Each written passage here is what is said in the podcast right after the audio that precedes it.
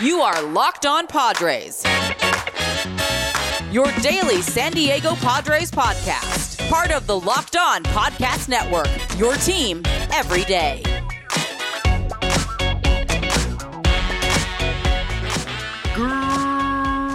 Greetings, ladies and gentlemen, and welcome to another edition of Locked On Padres podcast, which is part of the Locked On Podcast Network, your team every day for Friday, November 19th. As always, I'm your host, with sometimes occasionally, but certainly not always the most, Javier Reyes. You might be familiar with some of my baseball related work at places like Baseball FYI, Friars on Base, Off Bench Baseball, or just baseball, to which I am a staff writer for. You can check out my latest piece on there, actually, about the Padres starting rotation from a more broad sense and how desperately they need to add stuff or not desperately they need to add stuff. So check that out, guys. You can follow me on Twitter, Javapeno, J A V I I P E N O, or at L O underscore Padres for the Twitter account for the show, obviously, uh, where a bunch of memes and updates on the show go.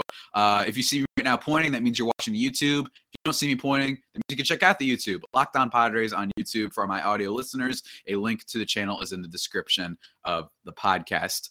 And Lord Lee, man, ladies and gentlemen, today, let me tell you, before you know, it's just it's a great episode. It's a great episode, I think. Thank you as always for making Locked On Padres your hashtag first listen every day. We are free and available on all platforms. Uh, for today's show, we are breaking down the American League Cy Young, the National League Cy Young, the American League MVP, and the National League MVP. Kind of, of course, we're going to be starting with National League, going to get into that, and then just going to give my general take on kind of the American League at, at Shohei Ohtani because there's not much to discuss there, uh, if we're being honest. Uh, it was a, a, unanimous vote, but I feel like I just want to give my short opinion on kind of like that sort of mini discourse, I think, and just talk about how incredible Shohei Ohtani was um, this year. So let's get into it. Oh, and then also at the end of the podcast, last segment, we're doing a mock trade that was sent my way via the YouTube comments. And you guys can send me mock trades too. I'd love to talk about them on the show. But let's get into it, guys. Last night it was announced uh, the National League MVP kind of ballot came out um, via the old MLB network, and it was very fun.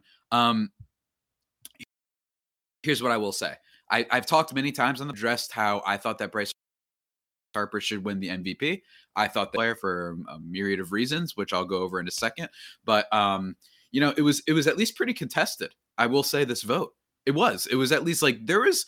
I really thought that you could vote for three guys this year, and there wouldn't really be that much of an issue, in my opinion, if you voted for any of them. So the breakdown went: Bryce Harper won first, Juan Soto went second, and then Fernando Tatis went third. Juan Soto had um, 11 second place votes six first place votes, while Fernando Tatis had two first place votes, five second place votes, and 15 third place votes. And then finally, of course, Bryce Harper, who I should have mentioned first, had 17 first place votes, nine second place votes, and two third place votes. In terms of four and five, it was Brandon Crawford and Corey Seager, which I actually think is a or I'm, I'm sorry, not Corey Seager, Trey Turner, who I actually think is, uh, I think four and five that that fits for them. I, I really do. I think that that's pretty great. The fact that Brandon Crawford, who was looked at as a guy that I think Giants fans and baseball fans were saying, let's see if they can salvage what's left less left of this last contract. How can they maybe get rid of him this last year? Maybe move on, get another shortstop. Uh, all of a sudden, he became one of the most valuable hitters in the National League. Uh, an incredible, incredible story for an incredible team.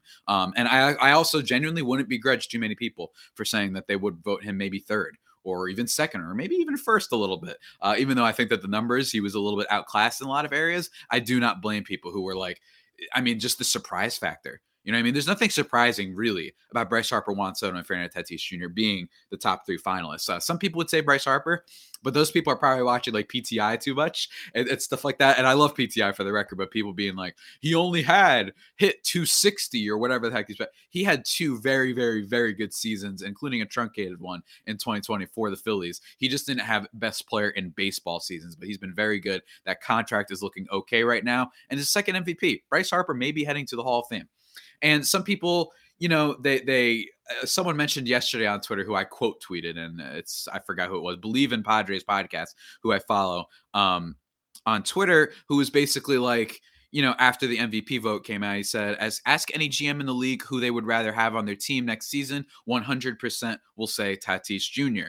Um, and I disagree with that. I think that the best part about the sport right now is that there isn't really a like there's you could name like seven guys, which is what I responded to on Twitter, where I was like, you could say Tatis, you could say Soto, you could say Harper, you could say Trout, you could say Betts, you could say I mean, some people might even say DeGrom. I know that the pitchers aren't as valuable. Some people might even say DeGrom. Um, you could probably say who else? You could say Shohei Ohtani. I think I already said Mike Trout. There's a lot of players that you can say right now. Vladdy Jr. Like I don't really think that there's any outwardly wrong answer. I really don't. I mean, I know that some of them didn't have the better seasons. I know Mookie Betts did not have his best season, but everybody like that was one season. And in general, Mookie Betts is probably one of the best players in baseball. Like there's just there's a lot that goes into this, I think. Um, and I really don't think that there's a wrong answer directly. If someone's taking Bryce Harper over Juan Soto, do I disagree?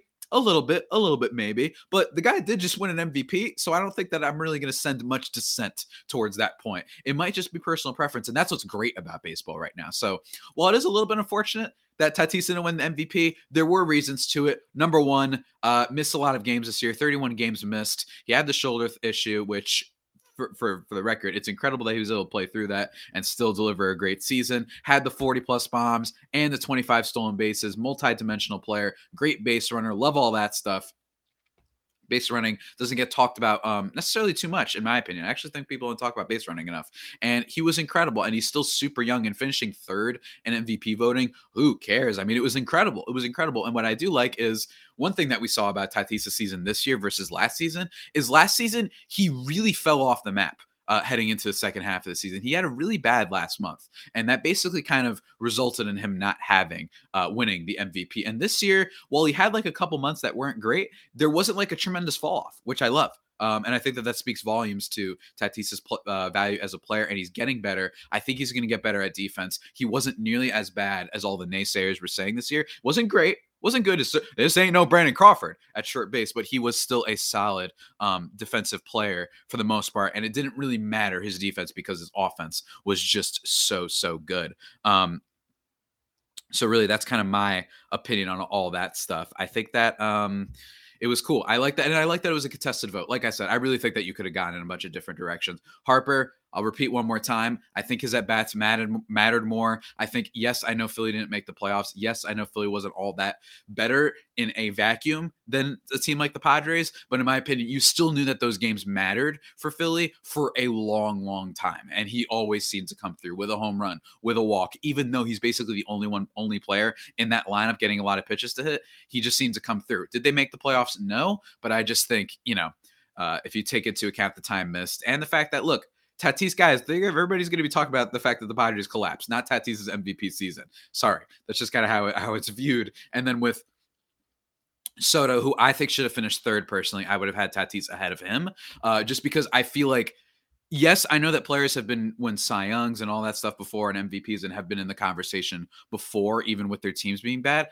I just don't like that essentially no one there's so many people that you could talk to who would be like, oh, wow, Juan Soto had a great year. They weren't like paying attention to the Nationals because the Nationals weren't good and they completely tanked in the second half. Like they they entered the rebuild. So it's just weird that like was to help the Nationals that actually mattered really with Juan Soto this year. That's just me. And I feel like that, and to an extent, should pay at least a little bit of credence to the MVP case since it wasn't as much of a wipeout uh, discrepancy in numbers. You guys can turn that out. I know about the base war. I know about the 6.6 per 6.1. I know about the incredible walk rate. I get it. But in my opinion, just none of those at bats really mattered. And I wish that they mattered. Even Tatis, while the Padres did collapse, even his at bats really mattered because it was a while before they were officially eliminated. The Nationals were officially eliminated right at that trade deadline. Basically, that's that's when we knew. Okay, that team's out of it immediately. You know what I'm saying? So that's just my view, guys. Um, and before we now talk about the next thing we're going to talk about, guys, we're going to be talking about the American League. Oh, and also just a quick thing on the NL Cy Young. Shouts to Corbin Burnes. Uh, Jeff Passan had a tweet that I agreed with where he was like, the biggest trick that nerds ever pulled was convincing you that innings doesn't matter. Uh, that's true. What if Zack Wheeler goes out and pitches not a bunch like four bad starts, and all of a sudden his ERA is just and then a lot of his numbers are just as slanted in the wrong direction as someone like um or Corbin Burnes who ended up taking the Cy Young. That's that's fine. And to all the people who are like, this award, we all know that it goes to DeGrom if he's healthy. It's like, okay, but he wasn't healthy. You know what I'm saying? It's like I hate when people say that. It's like, yeah, well, if this guy was healthy and if he if this guy actually played, he would have won. It's like, well, I think playing actually determines that. So you're not making that grand, grand of a statement. So uh, that's just how I feel about it, guys. Now, before we get into the AL and um, Cy Young and MVP, just kind of giving my thoughts on that because it is an iconic one. I know this is a Padres podcast, but it is an iconic win that occurred last night. Let me first talk to you about Thanksgiving because I love Thanksgiving, all of the good food, all of the good treats, and plenty of them. But maybe you want a yummy dessert. Maybe a yummy dessert, but it isn't so full of calories and sugar. It's the perfect time for built bars, guys. They are the new holiday dessert. I'm going to be getting some myself, man. You feast on something delicious and you feel good about it, all right? Forget the the, the apple pies and all that. Get apple almond crisp built bars. Forget the the cherry pie or whatever that you're getting at Thanksgiving. Get the cherry barcia, which is my my mom's favorite built bar. Coconut pie, don't worry about it. Get the coconut built bar. They have so many different flavors um, to choose from. Great variety. I love that about them. And they've got new flavors coming out all the time, which is really great. So you should go check that out. Um, low calorie, low carb, low fat, and high protein. Covered 100% chocolate. Very good, very yummy. Great variety of flavors. I don't know, man. I've been obsessed with these things for about a year now. So uh, now you could be obsessed with them too. Go to built.com and use promo code LOCKED15 and you'll get 15% off your order. Remember, there's promo code LOCKED15 for 15% off at built.com. Woo wee. Woo wee, everybody. Woo wee. I, I to speak for a second there. Uh, thank you for making Locked On Padres your hashtag first listen every day. We are free and available on all platforms. And now let's get into the second topic of the show, which is the American League Cy Young and American League MVP. Just going to give my brief thoughts on this because I feel like it's worth talking about and getting it on the record because I'm a baseball mind and whatnot. Uh, for everybody watching on YouTube, by the way, check out my hoodie. It's a, it's a nice hoodie. If you can spot the reference, if you know what this reference is for, send me a note on Twitter, tweet at the accounts, comment on the YouTube video, whatever. And uh, I don't know what I'll do. I'll do something though.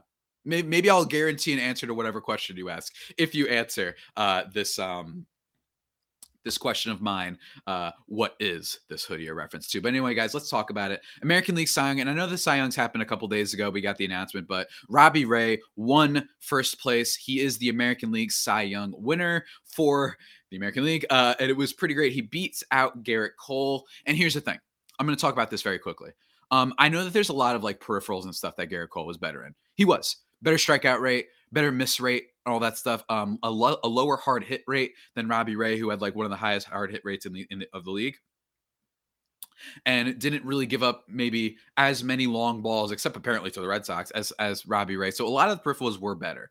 Robbie Ray had a lower ERA, which is always tell the full story of a pitcher's uh, ability and a pitcher's kind of season. Um, I'm not talking about necessarily expected ERA, which is a, a, stat that everybody uses, which is a good stat for filling, figuring out a player. But I think there's a, a difference between figuring out who's a better pitcher versus figuring out who had the best season. You know what I'm saying? It's like bottom line, he didn't give us up as many runs as Gerrit Cole. You know what I'm saying? That's just how I feel about it. But anyway, before I get yelled at by any analytics people, um, I was cool with it. I think that Gerrit Cole, this would have felt very similar to Dirk Nowitzki for all my uh my my basketball um, fans out there when he won the MVP back in like 07, 08, and then is on the podium after having lost in the first round and getting this MVP, just a bad look. It would have felt a little bit like that for Gerrit Cole, at least in my opinion, because Gerrit Cole, the last thing the only thing and last thing we're remembering from just not even being able to go like three innings against the Boston Red Sox, divisional rival, a team you've been battling all year in Fenway,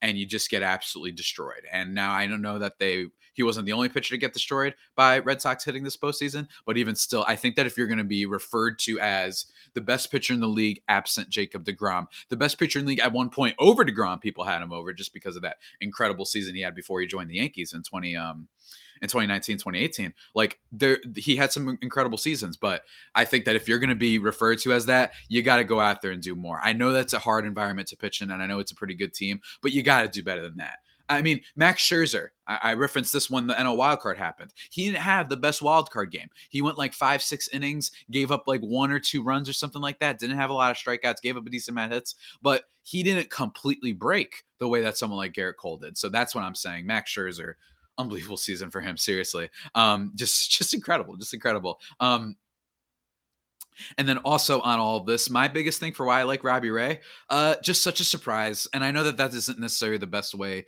to always vote for MVP and Cy Young and all that stuff for award stuff, but this is a guy that got traded for basically nothing out of Arizona, looking like one of the biggest like bad pitchers in the league because he walked too many people, he gave up too many home runs. Didn't matter how many guys he struck out. Then he comes over to Toronto and is great. The fact that Toronto had two MVP finalists and one Cy Young winner, but not make the playoffs, just speaks uh, volumes how good the American League East was this year. So again, uh, I, I, like that Robbie Ray won. Um, I'm very curious to see what he gets at free agency. I'm actually going to be writing a profile on him for justbaseball.com coming up soon. But uh, just a great season. Um, I think that it's fine that he won over Gerrit Cole. And in general, everybody should calm down. You know what I mean? Everybody calm down. I think that there's something to be said for the fact that this was such a surprising outcome. Gerrit Cole just had a good season, a great season, even. But by his standards, it was just like, okay, but are we going to be talking about this season? I don't know. I think we're going to be talking about that time against Tampa when Robbie Ray went like eight innings and struck out 14 in the middle of the playoff race and the Blue Jays on that win streak of theirs. I just think people are going to be talking about that more. So I was fine with it. And then lastly, the thing we are all going to be talking about the most of the season, it is not Fernando Tatis Jr., it is not Juan Soto, it is not Bryce Harper, it is American League MVP. Mr. Shohei Ohtani had the best season probably in baseball. You know why? It's simple, man the guy was doing both things. And on top of that, he even swiped a bunch of bags on the base paths, a great base run. He even played left field once. He's pitching 133 innings. I know he didn't pitch as many as, you know, a qualified AL Cy Young starter, but even still, the fact that he was a good pitcher on top of leading the American League in home runs, all that stuff. Uh, I mean, he's a beast.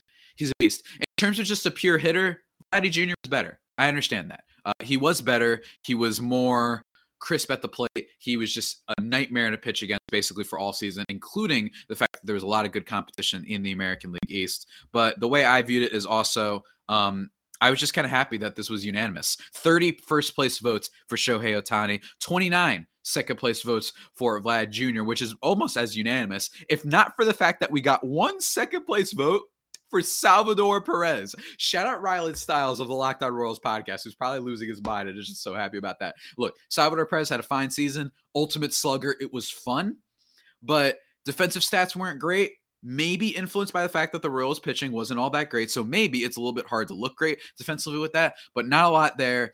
And just, I, I, I don't know. I don't know. The odd base percentage wasn't uh, higher than everybody else. For a catcher, he was clearly incredible. But second place, second place, you could have him on there, but second place, man. I mean, that means that you had him over. Like, forget the tat, the the Shohei Ohtani and Vlad Jr. thing. Forget the fact that you shouldn't have him over them. Um, the, that means that you had him over Marcus Semien, another surprise, awesome. Uh, I mean, surprise for some people, awesome season. That means you had him over Aaron Judge, Carlos Correa, Jose Ramirez, Matt Olson, Cedric Mullins, guys like this, Rafael Devers that means that you voted him over those guys. That's insane to me. Uh, and it, it, should absolutely not be happening. Look, Salvador Perez had a fine season for catcher, and I understand he's got the gold gloves. Great player. Um, I, I hey, the Padres would kill to have him for sure right now, but in my opinion, just pretty, pretty absurd to have him second place. So that was the only absurd thing that I found that happened in the voting, whether it be National League or AL MVP. I thought that that was the only thing where I was like, really? That's what we're doing now? Come on, man. Salvador Perez second place. I mean, it was fun and what was awesome. Because fantasy baseball, you ain't getting nothing from catcher. So it's like I just got a guy that got me like 45 home runs this year. Awesome from the catcher position. Like that's awesome. But um again, not going to put too much credence into the season as much as Vlad Jr. and Shohei Ohtani. And again, Marcus Semien, great season. I talked about him last season that if the Padres want to get an infielder, maybe on the cheap, I was like, please try and get Marcus Semien, even if it's only for one year, because that guy's been awesome before and he was like third in MVP voting in 2019. I don't care about his numbers in 2020. He gets better and better. And look at what he did this year, just knocking balls out of the park, leading the American League in extra base hits. Awesome stuff. Uh, so shout out to Marcus Semien and shout out to Shohei Ohtani. Um, it's kind of crazy to look back at. You know, we had that Stephen A. Smith moment early on this year when he said he couldn't be the face of baseball because he didn't speak English, which was to put it very bluntly, kind of a racist statement um, to make, which was just ridiculous for you to say that. Um, for a wide net of reasons, that was just completely absurd. But I really liked um, just watching Ohtani this year. I mean, it was incredible. I don't know about you guys, but just in terms of like a team that wasn't your own, there was nothing more exciting than I've seen in baseball than like that feeling I had watching Ohtani at the home run derby. That was like the first time I cared about something that wasn't like super my team. Like I was aggressively, fervently rooting and watching that home run derby and had nothing to do with my team.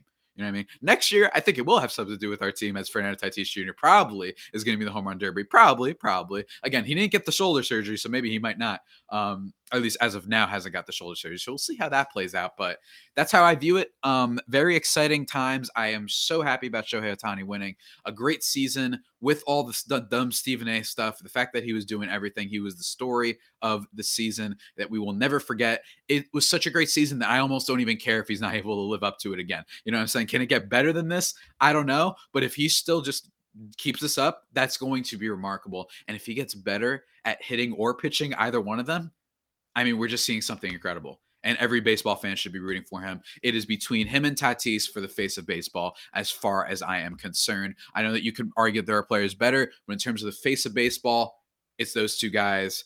Don't overthink it. Shohei Ohtani, your 2021 AL MVP, and one of the most beloved stories that's happened in the sport in a very long time.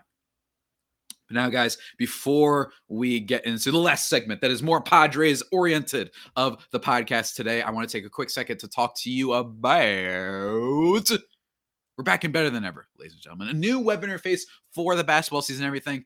BetOnline has you covered, not just with baseball, not just with basketball, not just with football, with everything, man. From basketball to football to even NHL, boxing, UFC, right to your favorite Vegas casino games. Don't wait to take advantage of all the amazing offers available for the 2021 season, including one. And here's the thing their new updated web top hold on, their new updated desktop web top or mobile website to sign up today, and you can receive a 50% welcome bonus on your first deposit. Use that promo code locked on to receive your bonus. Bet online is the fastest and easiest way to bet all of your favorite sports. Bet online where the game starts. All right. Final stretch run, ladies and gentlemen. Final stretch run. It, guys. Let's do a mock trade that has to do with the Padres. Guys, this is a fun one that was sent to me via Alberto Morlet on the old YouTube page, uh, responding to my video, I think, about Luis Castillo. And it is a question about Luis Castillo. He says, I am down Castillo for Gore, Paddack, and a 10 to 20 prospect. What do you think? That's my humble opinion. Thank you for saying your humble opinion, sir. Uh, thank you for sending that in. Uh, my take on this. Um, first of all, let's let's talk about the deal side of things first because that that I think is a little bit easier to discuss. Uh, I don't think the Reds take that. I know that the Reds are rebuilding, and by the way, I, I when I whenever I talk about trades and stuff, I always have to mention like we're always talking about in theory. We don't know if the Reds are going to be like one of those teams that does something silly. You know what I mean? If we, we always talk about that Pirates trade with with Chris Archer for Meadows, Shane Baz, and um uh what's his name, and Tyler Glasnow. But like it's it's possible that stuff like that happens and that they're just like, we'll take Paddack and a 10 to 20, and that's it. That's all we want for Luis Castillo. It's not impossible, but in terms just theoretically, um, yeah, I don't think that that's enough to get Luis Castillo. You have to keep in mind that while he did have a little bit down of a season, a lot of that came in the first half, and his ERA and all those stuff in August, basically ever since that beginning two months of the season when he had a seven and was just getting absolutely torched. Um, he was great. He has an, unbelievable uh, swing and miss stuff. I love his pitch mix. The fact that yes, his sinker wasn't the best pitch, but the fact that he throws four pitches at basically a not the same amount of time, but like a good percentage of the time. I just really like the mix, uh, a good percentage wise. Um, he's a great pitcher and he has club control for a while. I think two years, if I'm not mistaken. So that's why he's going to cost so much. And Mackenzie Gore and Chris Paddack, you would be probably, if you're the Reds, you're basically buying on struggling arms. And if you're giving up Luis Castillo, do you want to go for two arms that have been struggling? Mackenzie Gore has not looked all that great in the minor leagues. You know, Keith Law started talking about him, and then all of a sudden he plummeted it back down. You know, I mean, he had a couple good starts and then fell off. He said he looks like, but in fairness, Mackenzie Gore there is a lot of still optimism, I think, around just baseball prospect people. People that I talk to are like, he looks good. Like he does look good. It's got to be mental stuff. It's got to be mental. Maybe guys like Ruben Niebla, maybe the overhaul of the pitching de- development side of things in the Padres organization can help him. Or maybe, uh, more to be quite frank, maybe this is just the case of he's going to be a really good pitcher potentially, but he wasn't a guy that debuted at age 22. Maybe it's age 24 you know what I'm saying? Like that happens every now and then. Remember that sometimes guys take a little bit of time to debut. I know that it's yeah, just precipitously following falling in the prospect rankings. The fact that he was the best pitching prospect and then is all the way around the 60s right now, that doesn't happen very often when a pitcher hasn't made it to the major leagues and they just something happened in the minors. And it was not non-injury related for the most part, as far as we know. So I get that. But my thing is like with Chris Paddack, nobody I think I would still trade for Chris Paddack if I was another team because I would be betting on the Padres just being one of those organizations that can't, you know, develop pitching and he's probably better than what he has already. But in general, I don't think Chris Paddack is all that good. I think that I like that he increased the curveball usage a little bit this year, but his changeup which was an unhittable pitch his first season, which was a very much unhittable, not totally unhittable pitch. His second season, his fastball isn't any good. Um, it improved a little bit this year, but then his changeup became more hittable. So maybe teams are figuring out every time he seems to improve a little bit, teams seem to catch up on him. So maybe he's not the sheriff ace guy that uh, people might have projected him to be, and that's not a good thing. So if you're the Reds, I'm not really doing this deal. I'm just not. I like Mackenzie Gore, don't get me wrong, but you have two more years of control for Luis Castillo. It feels like you would be selling just to sell.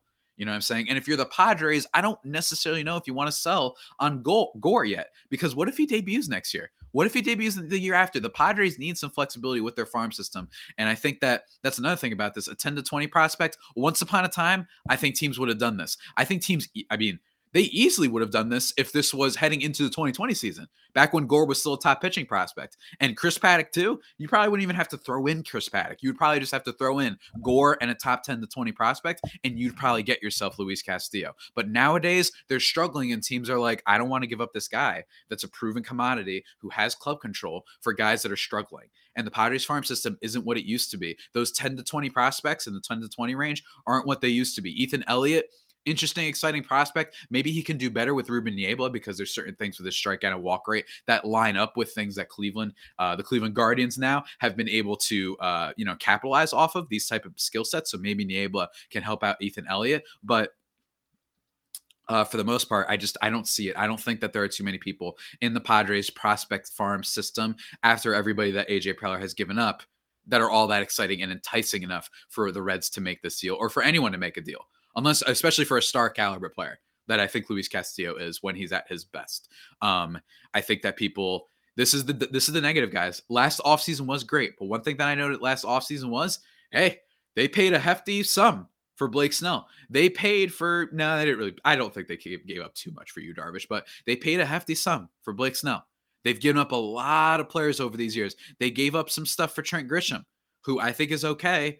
Didn't had a very disappointing season for me, but Luis Urias, not a bad player. Eric Lauer, not a bad player. You gave up stuff, and now your farm system, all that depth that you once had, which was heralded as the best farm system in the history of baseball, practically by uh, most MLB scouts, it's wearing thin. You still got the golden eggs. You still got Gore. You still got Campusano. You still got Hassell, and of course, you still have CJ Abrams, who's going to be a beast, guys. That guy's going to be awesome. I can't wait until he potentially debuts. Um, that's going to be a lot of fun. Uh, you still have those golden eggs, so we're not hopeless, but this ain't the same depth, man. It's going to be hard for them to make moves the same way, especially if we're talking about star players. You want to trade for a guy like, I don't know, uh, what's it? What's a good kind of mon- moderately good pitcher right now? You know what I mean? Like some of the guys I've mentioned in free agency, uh, you know, which you can sign a free agency. Let's just pretend for a second that they're that they have to be traded. Like guys like that, you can maybe trade for, but it's going to be very difficult, man. This is the gamble you take when trading prospects, and I think people have to keep that in mind. So yeah, I say I think the Reds say no. I think the Padres would say yes to that deal potentially. Although I don't necessarily think that starting pitching is a thing that they need right now. I really don't. I think that they need to just go add some back end of the rotation depth and hope that kind of the guys that they already have start improving and getting better. It's not inconceivable, guys, which is what I wrote about at Just Baseball. You can check that out. And yeah, that's about it, guys. Thank you for making Locked On Padres one more time your hashtag first listen every day. We are free and available on all platforms. Now make Locked On Bets your second listen, your daily one stop shop for all your gambling needs. Locked On Bets, hosted by your boy Q with expert analysis and insight from Lee Sterling.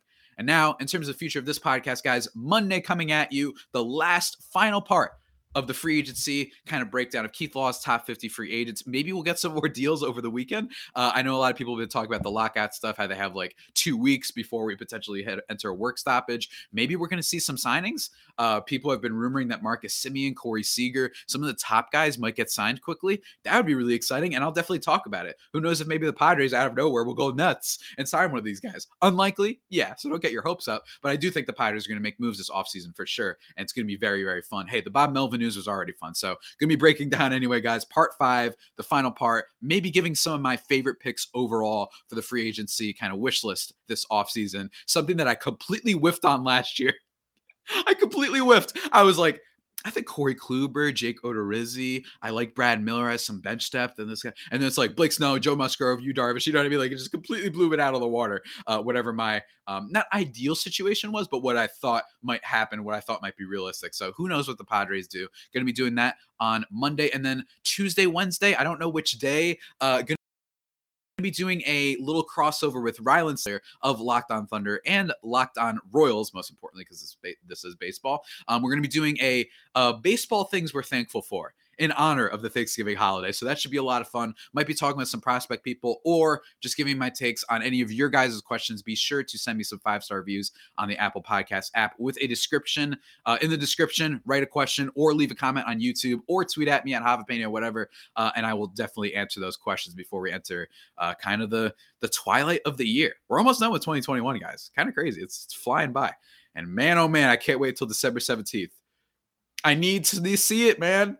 I need my guy Tobey Maguire, Spider Man. I know he's in it. I know it. I know he is. And I just can't freaking wait, guys. Uh, but anyway, with that all being said, that about does it for today's edition of the Locked On Padres podcast, the only pod that may be better than the Padres themselves. Remember to your podcast from.